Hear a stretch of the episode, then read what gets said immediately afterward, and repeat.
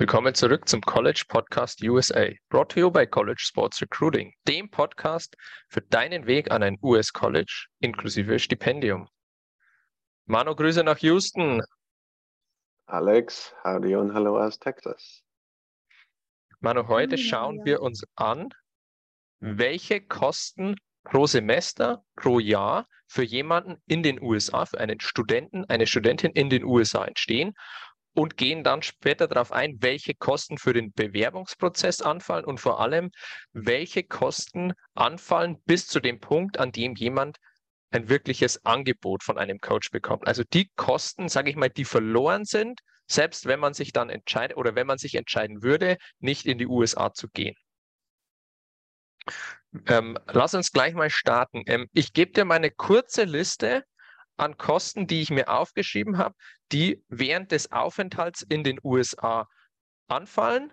Ähm, und dann gehen wir die vielleicht ähm, der Reihe nach durch und diskutieren die ein bisschen. Also ich habe jetzt hier stehen Tuition, Room and Board oder Rent, Books, Meal Plan oder Groceries, ähm, Miscellaneous oder Living, Car, Gas und ähm, Krankenversicherung. The stage is yours. Schieß los. Ja, also mit Abstand das höchste natürlich an Kosten wird immer die Tuition sein. Und daher ist eben auch das Ziel, ein so hohes Stipendium wie möglich herauszuverhandeln bzw. zu erhalten, weil Tuition, das sind die Studiengebühren, die im Vergleich zu Europa im Allgemeinen, außer man geht an eine Privatuni, äh, viel, viel höher sind in den USA. Ja, das hatten wir ja besprochen. Education is Big Business hier in den USA. Dafür lassen sich die amerikanischen Unis das auch sehr viel Geld kosten. Also wenn man jetzt so mal ein Ranking macht, da ist Tuition mit Abstand natürlich die, der höchste Betrag, der zu zahlen ist. Und dem wirst du auch immer auf deinem Statement sehen, ja, wenn du äh, was zahlen musst. Aber das Ziel ist natürlich, dass auf die Tuition jedes Semester dann Stipendium äh, angerechnet wird, sodass dann die, der Endbetrag hoffentlich äh, bei null oder knapp über null liegt, den du dann auch wirklich bezahlen musst. Also die, selbst wenn du ein Stipendium erhältst, wird die Tuition nicht in Luft aufgelöst, sondern die wird weiterhin verlangt, wird aber nur mit Stipendien abgedeckt. Also das ist der, der erste Punkt, den ich jetzt mal zur Tuition festhalten würde. Vielleicht kurz, ähm, Manu, Tuition von bis? Die, die, der preisliche Rahmen, äh, wenn man es jetzt aufs Semester bezieht, ja, äh, kommt darauf an, wie viele Credit Hours man belegt. Es gibt Unis, die, wo die Credit Hour vielleicht 200 Dollar kostet bis hin zu 600, 700 Dollar oder sogar mehr. Kommt natürlich auch auf das Studiumfach drauf an. Aber ich sage mal, bei grob, wenn man jetzt bei einer Public University ist, zum Beispiel University of Houston, da kann man vielleicht mit einem für, äh, für Vollzeitstudenten, die dann äh, zum Beispiel 15 Credit Hours belegen, ähm, sage ich mal, um die 5.000 bis 10.000 Dollar rechnen äh, pro Semester und für die Private Universities, da sind wir dann vermutlich bei, bei 20.000 bis 30.000 Dollar. Ja, Pi mal Daumen. Oder sogar mehr. Genau, bei mir waren es, ich glaube, zwischen 20 und 25. Irgendwie so. Müsste ich jetzt mal nachschauen. Aber ja, ich war an der Private University. Die sind teurer. Okay, nächster Punkt. Room and Board oder Rent. Genau, also man muss ja irgendwo schlafen bzw. wohnen.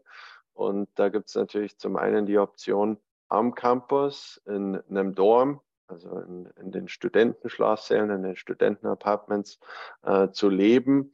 Oder off-campus, äh, sagt man, ich, ich will mich mit Mannschaftskollegen zusammentun. Man äh, wohnt alle in einem Apartment äh, und legt sich vielleicht ein Auto zu oder es gibt Public Transportation oder kann sogar mit dem Fahrrad fahren oder zu Fuß gehen äh, und wohnt dann off-campus und hat dann einen normalen Vermieter, der jetzt nicht die Uni ist. Also die beiden Optionen gibt's ähm, festzuhalten. Natürlich ist es vermutlich bequemer, einfacher am Campus zu leben, aber die Kosten sind hierfür oftmals auch höher, da man äh, die Kosten pro Zimmer zahlen muss und äh, also pro Student, pro Zimmer und off-Campus zahlt man dann eventuell für das Mehrfamilienhaus beziehungsweise die Wohnung mit verschiedenen äh, Schlafzimmern und einem gemeinsamen Wohnbereich, äh, wo der Betrag dann eventuell durch zwei, durch drei, durch vier geteilt werden kann. Aber da kannst vielleicht du was dazu sagen, weil du warst ja off Campus, ich war on Campus, ähm, da doch ein bisschen Unterschied ist. Genau, also ich war off Campus, ähm, weil es günstiger war, definitiv. Und bei mir ganz wichtig, weil die strikten Regeln der Uni off-Campus nicht gegolten haben. Also du kannst off-Campus ja machen, was, also du kannst ja machen, was du willst, aber du kannst halt dich frei entscheiden und on-Campus musst du dich an die Regeln der Uni halten. Ähm, ja, und wie gesagt, bei mir war es günstiger. Du musst natürlich dann schauen, dass du irgendwie an den Campus kommst. Also ob du dann ein Fahrrad hast, ob du ein Auto hast, das kommt alles noch hinzu. Und Manu, das ist auch ein Punkt.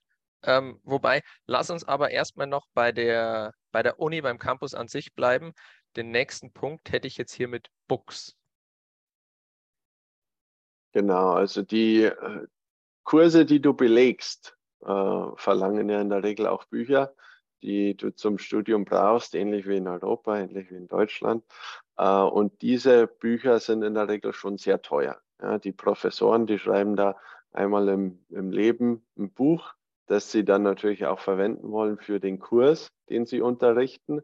Und da ist es dann schon äh, üblich, dass ein Buch mal schnell 200, 300 Dollar kosten kann. Ja? Ähm, aber es gibt natürlich auch noch die Möglichkeit, äh, Bücher sich auszuleihen. Ja, außer du willst jetzt das Buch für immer und ewig in deinem Bücherregal stehen haben lassen, so wie ich zum Beispiel. Ähm, kannst du ein Buch für ein Semester ausleihen und das dann am Bookstore wieder zurückgeben. Gibt aber auch noch die Möglichkeit, äh, gebrauchte Bücher zu kaufen, weil die meisten, die ich hier hatte, äh, sind Bücher, die der Bookstore bzw. Amazon oder andere Online-Händler dann auch als gebrauchte Bücher schon verkauft haben, natürlich zu einem vielfach günstigeren Preis wie jetzt die neuen Bücher.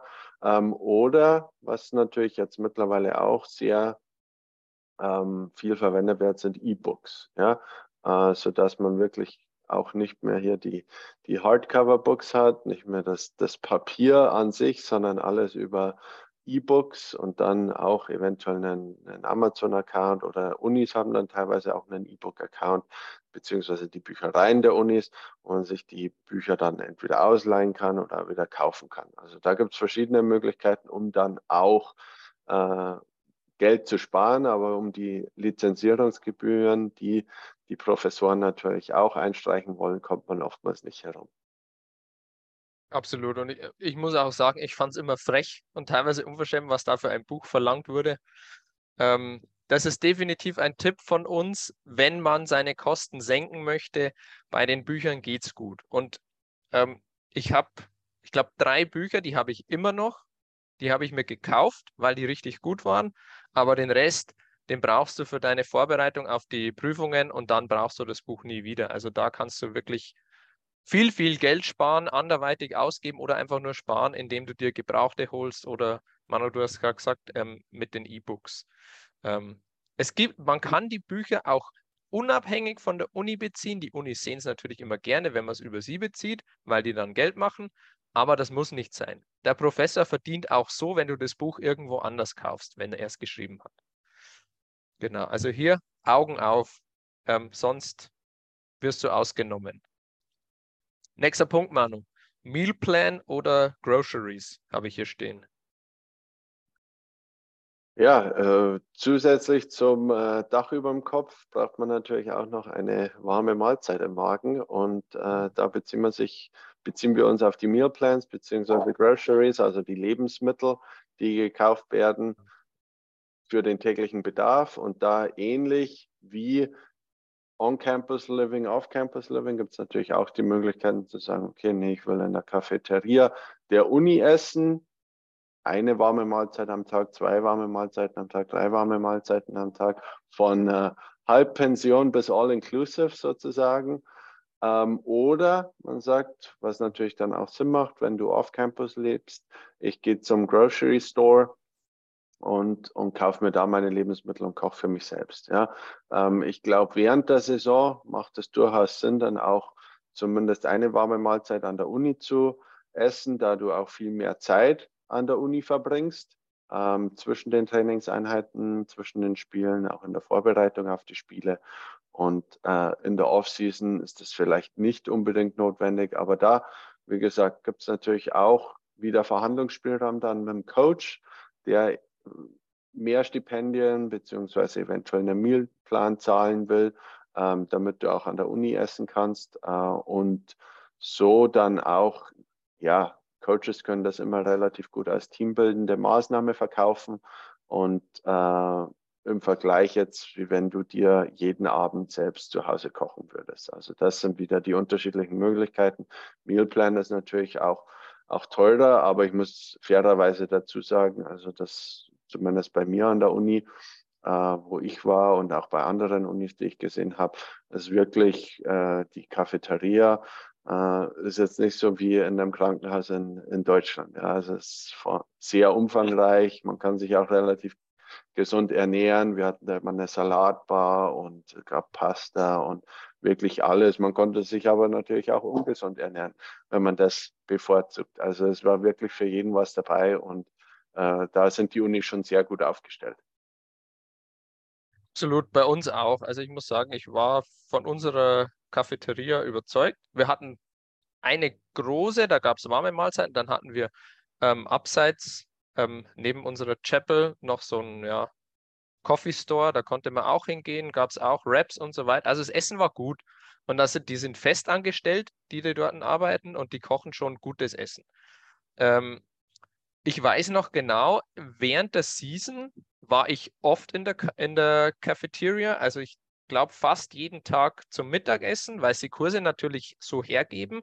Wenn ich jetzt weniger Kurse hatte ähm, in der Off-Season, im letzten Jahr, das weiß ich noch, da war ich fast nie am Campus. Da war ich natürlich auch nie in der Cafeteria, ähm, weil du, bei uns war es so, wenn du reingehst, egal was du dir holst, du zahlst einen fixen Betrag und kannst dann so viel essen, wie du willst. Und ähm, wir haben das natürlich immer ausgenutzt. Wir sind dann, wir haben zu Hause gefrühstückt, sind dann Mittag dahin gegangen, haben dann da groß gegessen ähm, und abends gab es dann oftmals nur noch was Leichtes. Oder wenn du natürlich in der Season bist, ja, dann kochst du abends nochmal selber. Kommt auch darauf an, wie weit du zur Uni hast, also ob du zwischen den Classes mal hin und her pendeln kannst oder ob du wirklich relativ weit hast. Ähm, dann bist du natürlich den ganzen Tag am Campus, bis deine Classes oder dein Training dann vorbei sind. Das haben auch einige gemacht. Ich weiß noch, die waren dann im letzten Jahr, die waren 45 Minuten entfernt. Also das wäre mir viel zu blöd gewesen, dass ich da jeden Tag eineinhalb Stunden rein und raus fahre. Ähm, man muss natürlich dazu sagen, die hatten ein richtig tolles Lakehouse. Also die waren relativ weit abseits, aber die waren mit direktem ähm, Blick und Zugang zum Lake. War dann schon schön, vor allem am Wochenende. Aber am Wochenende sind wir da auch zu denen rausgefahren. Also unter der Woche hatten die meiner Meinung nach nur Nachteile. Aber ja, das muss jeder selber entscheiden. Kommt auf die Lage der Uni an, kommt auf die persönlichen Vorstellungen an. Ähm, da ist alles offen. Ähm, Groceries, Mano, was zahlt man im Monat? Sage ich mal, wenn jetzt jemand, also Mealplan ist teurer, das halten wir schon mal fest, kann von der Scholarship abgedeckt werden. Wenn jetzt jemand sowas nicht hat, off-Campus ähm, wohnt, was zahlt der grundsätzlich pro Monat an Groceries? Ja, also da muss man natürlich zunächst festhalten, dass das Leben allgemein in den USA teurer ist als in Deutschland ähm, oder Europa im Allgemeinen. Die Lebensmittel kosten mehr, das Bier am Abend kostet mehr, das äh, Auto kostet eventuell mehr, je nachdem, äh, zumindest der Unterhalt des Autos beziehungsweise die Versicherungen. Also das Leben, dadurch, dass die, ähm, die Gehälter in den USA natürlich auch um einiges höher sind oder die Durchschnittsgehälter zumindest als in Europa, ist die, das Leben in den USA auch teurer. Und da gehören die Lebensmittel dazu. Ich würde mal sagen, Pi mal Daumen, vermutlich geht's los. Man kann auch zum Aldi gehen und, und sich da eindecken in den USA.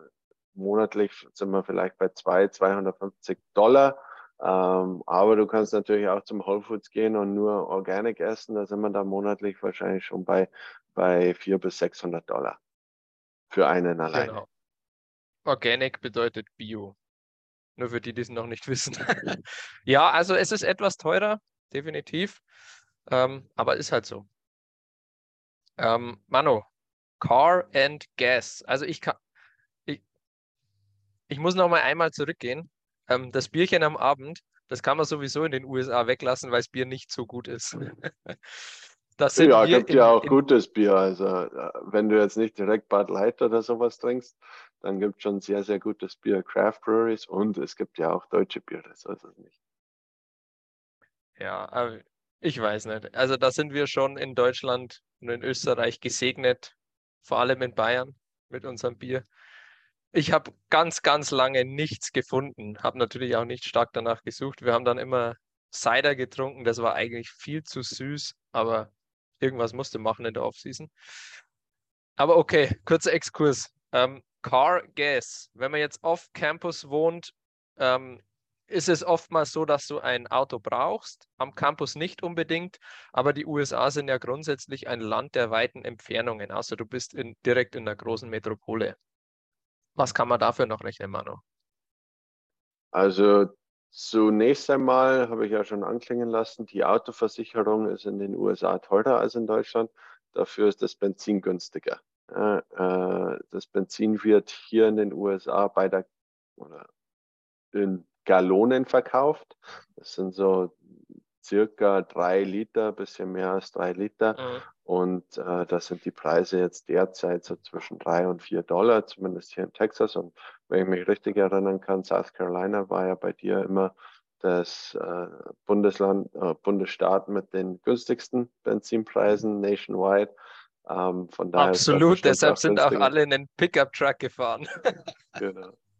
Äh, also da, und dann kommt es natürlich darauf an, du kannst dir ein günstiges, gebrauchtes Auto kaufen, kannst natürlich auch äh, als internationaler Student äh, dir einen Neuwagen kaufen, aber es wird schwierig mit einer Finanzierung, da du keine Credit History hast und ich glaube, darüber macht man ja nochmal eine, eine separate, eine einzelne Episode, was das eigentlich bedeutet und wie du eine Kredithistorie bei äh, Kreditkarten und Banken in den USA aufbauen kannst, aber davon würde ich jetzt erstmal abraten, dass da es vermutlich schwierig wird. Ich habe mir damals auch einen Gebrauchtwagen gekauft, äh, bar bezahlt und äh, ohne Finanzierung und habe halt dann, je nachdem, wenn wir mal am Wochenende an den Strand fahren wollten oder äh, zu den Outlets nach Orlando, was da eben so die Premium Outlets, ähm, sind wir dann mit dem Auto gefahren und da hat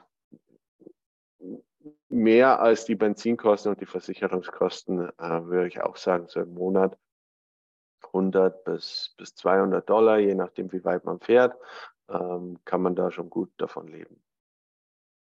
Ja, beim Auto ähm, hatten wir es so gemacht, dass wir, also wir waren zu viert bei uns im Apartment auf Campus und wir hatten dann auch zu viert das Auto. Wir haben das zu viert bezahlt ähm, und dann immer geteilt. Also das war auch ohne Probleme möglich.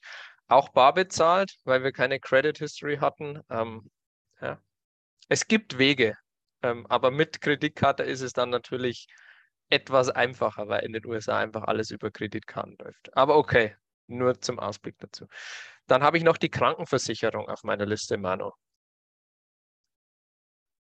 Da gibt es auch verschiedene Möglichkeiten. Zum einen wird dir die Uni eine Krankenversicherung anbieten, aber zusätzlich würden wir auf jeden Fall empfehlen, und da bist du vermutlich noch der Experte, eine, eine deutsche bzw. europäische Auslandskrankenversicherung für das Studium abzuschließen, ähm, da die in der Regel mehr abdecken. Ähm, und ja, für alle Athleten, äh, man muss eventuell auch davon ausgehen, dass man vielleicht mal zum Doktor gehen muss und das nicht nur in Deutschland oder wieder in der Heimat machen kann, sondern dann auch wirklich vor Ort in den USA. Ähm, ist auch wie alles andere die medizinische Versorgung um einiges teurer äh, in den USA im, Vergleichweise, im Vergleich zu Europa.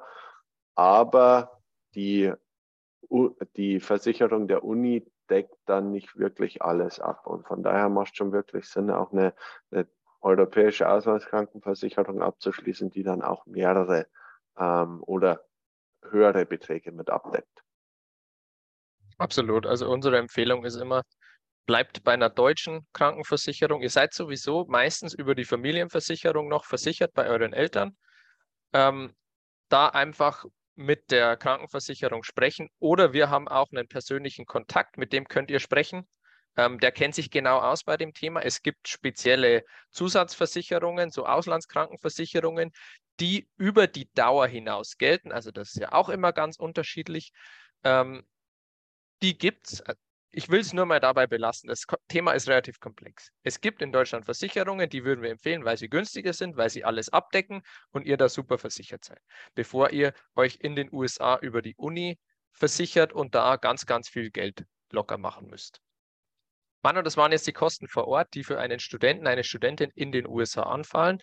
In der nächsten Episode schauen wir uns an, welche Kosten anfallen im Bewerbungsprozess, also bis man in die USA kommt und vor allem, welche Kosten anfallen, bis man verbindliche Angebote von Coaches erhält. Also diese Kosten, die man immer tragen muss, selbst wenn man sich dann entscheiden würde, nicht in die USA zu gehen. Ansonsten Abschließend noch www.collegesportsrecruiting.com. Liken, sharen, kommentieren, gerne eure Fragen jederzeit drunter posten. Ist ja ganz wichtig, vor allem auch wenn es ums Thema Kosten geht. Ähm, und wir freuen uns auch, wenn ihr unseren Podcast, ähm, wenn ihr dem Sterne vergebt, ähm, wenn ihr den ratet, also jederzeit gerne. Und dann, Manu, schöne Grüße nach Houston. Wir sehen uns im nächsten Video. Liebe Grüße zurück. Bis zum nächsten Mal.